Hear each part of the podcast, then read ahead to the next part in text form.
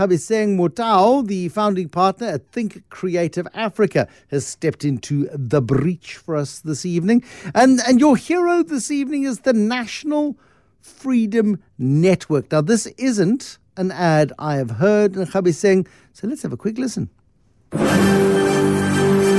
Traffic report today, I am Lebo Maru. Human trafficking is at an all-time high with an estimated 155,000 people enslaved in South Africa today. Recruitment hotspots in Gauteng include Springs, Benoni, Fordsburg, Krugersdorp, Sunnyside, Vereeniging and Vanderbijl Park. Vehicles are likely to be jam-packed with vulnerable children, women and men potentially on their way into forced labor or domestic and sexual exploitation. Trafficking is not expected to clear, and if we continue letting it go unnoticed, the numbers will rise, and one of your own might be the next with a price tag on them. To avoid trafficking congestion, stay alert in Springs, Hillbrow, Randburg, Pretoria, and Heidelberg. Report any human trafficking suspicions to 0800 222 777 or visit 0800 222 777.org.za. I am Lebo Maru with the Human Trafficking Report. The traffic you need to know. What an astonishing piece of work that is, Nkhabiseng. Well, thank you so much, Bruce. How are you?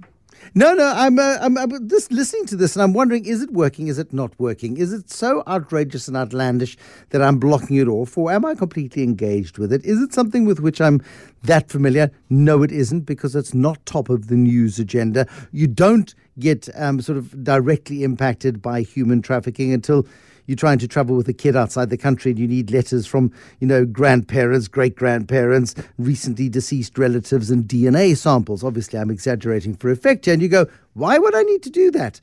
Um, but this is an interesting campaign from something called the National Freedom Network. Tell me about it. Yeah, it's a, it's a very interesting take on the issue. As you say, it doesn't directly affect people until it does. It's quite a hidden issue, the issue of human trafficking, and that's what makes it so lucrative. It's one of the most lucrative um, industries in the crime spectrum out there. It's the fastest growing crime in the world. And in South Africa, we are a tier two on the human trafficking watch list. That means we're a source, transit, um, uh, and uh, destination country for the victims of trafficking, which is which is a terrible thing. And I think using the radio um, traffic report format to deliver human trafficking uh, information around hotspots and so on is quite a smart tactic because we know, um, you know, the traffic report is something that we all listen to, that we all pay attention to. Whereas if you were just to flight a generic human trafficking related commercial, I might completely ignore it. I wonder how effective it is on the fourth or fifth um, outing. It's just, uh, uh, I don't know about you, but um, traffic reports, you know, if you're not in your car, and we're not in our cars as much as we used to, um, you kind of tune them out a little bit. If you are on the road, of course, you invariably turn on the radio to listen to the traffic report that tells you why you're in the jam that you're in. Um, I think it's very effective as a once off. Um, with repeated play, is it as effective, do you think? So actually, it was a once off. It was okay. flighted on Freedom Day um, to move the conversation, at least make room in the freedom conversation around freedom of persons in, in the sense that living without being trafficked, living outside of slavery. Because the Freedom Day conversation is so political um, and it looks at political freedom in South Africa and, and sometimes, to be honest, social gatherings and that sort of thing. So, yeah, it is absolutely a once off. Uh, and okay, so that then emphasizes and drives its power even more because then that impact is more directly felt. Um, how has it gone down in terms of social and being shared? Because so often the success of campaigns, as we learned from Nando's over the years, goes down to just how often people actually engage with it by sharing and saying to their friends and family, you really need to hear this. So we haven't had a lot of data from social, but what is interesting is what's happened in the media. So um, the National Freedom Network and A21 have had more media attention than they've had in a very long time, just um, from that 27th of April flighting. And it kind of, as you said, it isn't top of mind. And I think that media attention, that reporting has helped it to shoot up. I looked at a Google trend. Um, and, and from the 27th of April to the 28th, it went up by 70% in terms of search as a term, human trafficking. So, so, so yeah, I think it's done quite well in that sense. Okay, that's really fascinating, and what a wonderful way to really provoke the discussion. I love your zero. I, I think your zero is so on point because, you know, there are people who, once they have a dead horse, feel the need to flog it and flog it. Continue. And flog it. Here is I think the version, it's probably not the one I remember. I remember an older American version of this, but I haven't heard it. Let's have a quick listen, please, George, if we can, to the original, to number two, ARY2. Have a play. Mm-hmm. Coffee and Cremora. Yep, Cremora. Where'd you put it? Knows how I like my Cremora. Now she hides it. Cremora, the non-dairy creamer. It tastes so rich and creamy, you'll expect to find it in the refrigerator. And there's no Cremora in the refrigerator! It's not inside, it's on top! that inside, it's on top! Cremora, the top of the coffee creamer.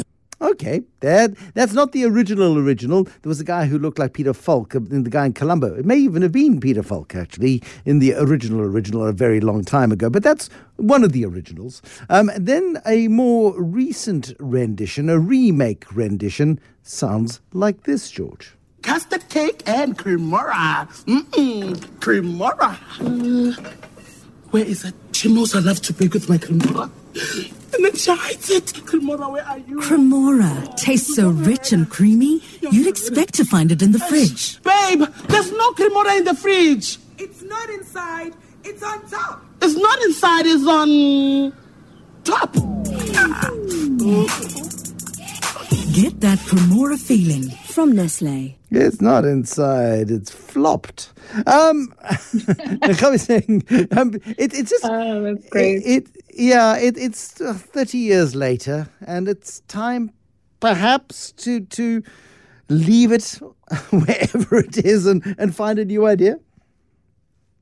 I think so, Bruce. I think so. I mean, it's as you said, dead horse flogging, and and like you know, not only did they remake the one that you just played, there are four or five um, recent remakes of it, and it's a great idea. You know, it was an amazing performance. It was fun.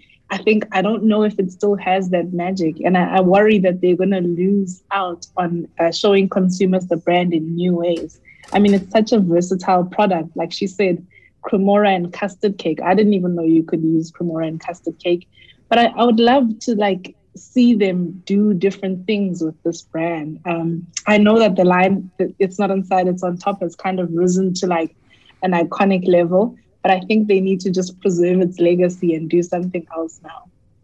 Uh, and I wonder it must be rating somehow. The ad, ad, agency must be looking at this and going, it still works. People still love it. It still resonates with audiences. They must still be selling Cremora um, because otherwise they would change, wouldn't they?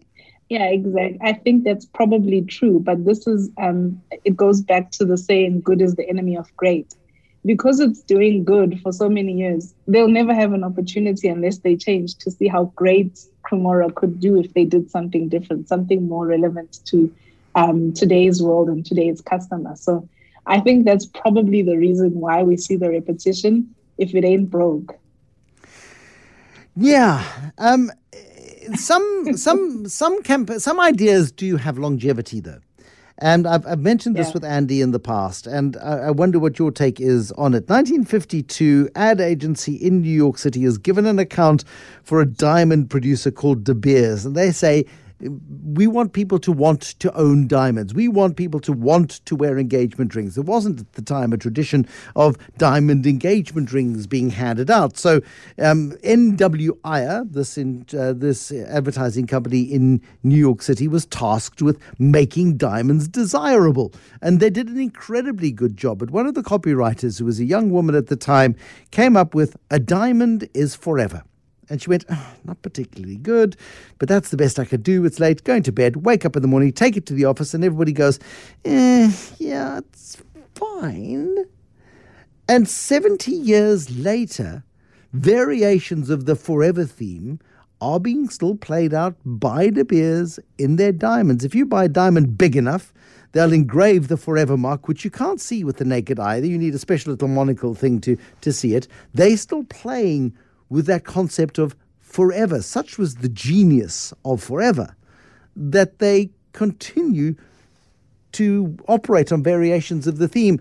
I suppose that's different from exactly the same payoff line year in and year out for 30 or 40 years. Nkhabise? She's gone. Here I was. Sorry but Oh, no, I'm there you were. here. Sorry, I thought, had, had you fallen asleep? I'm so sorry. Um, no, no, I'm still here. What I'm Um, saying is that I think yeah. that's exactly right. You know, evolve the same principle if it's really great. So, um, the idea that Cremora is so rich and creamy that it might misdirect you to the fridge, that's good. I'm sure they could keep that principle around rich and creamy for a long time. But I would love an evolution, not the same script, um, the same punchline, just slightly different scenarios. Thank you, Nkhabiseng, and thank you for coming through for us this evening. Uh, Singh is the uh, is the founding partner and uh, Think Creative Africa, and Nkhabiseng Motao this evening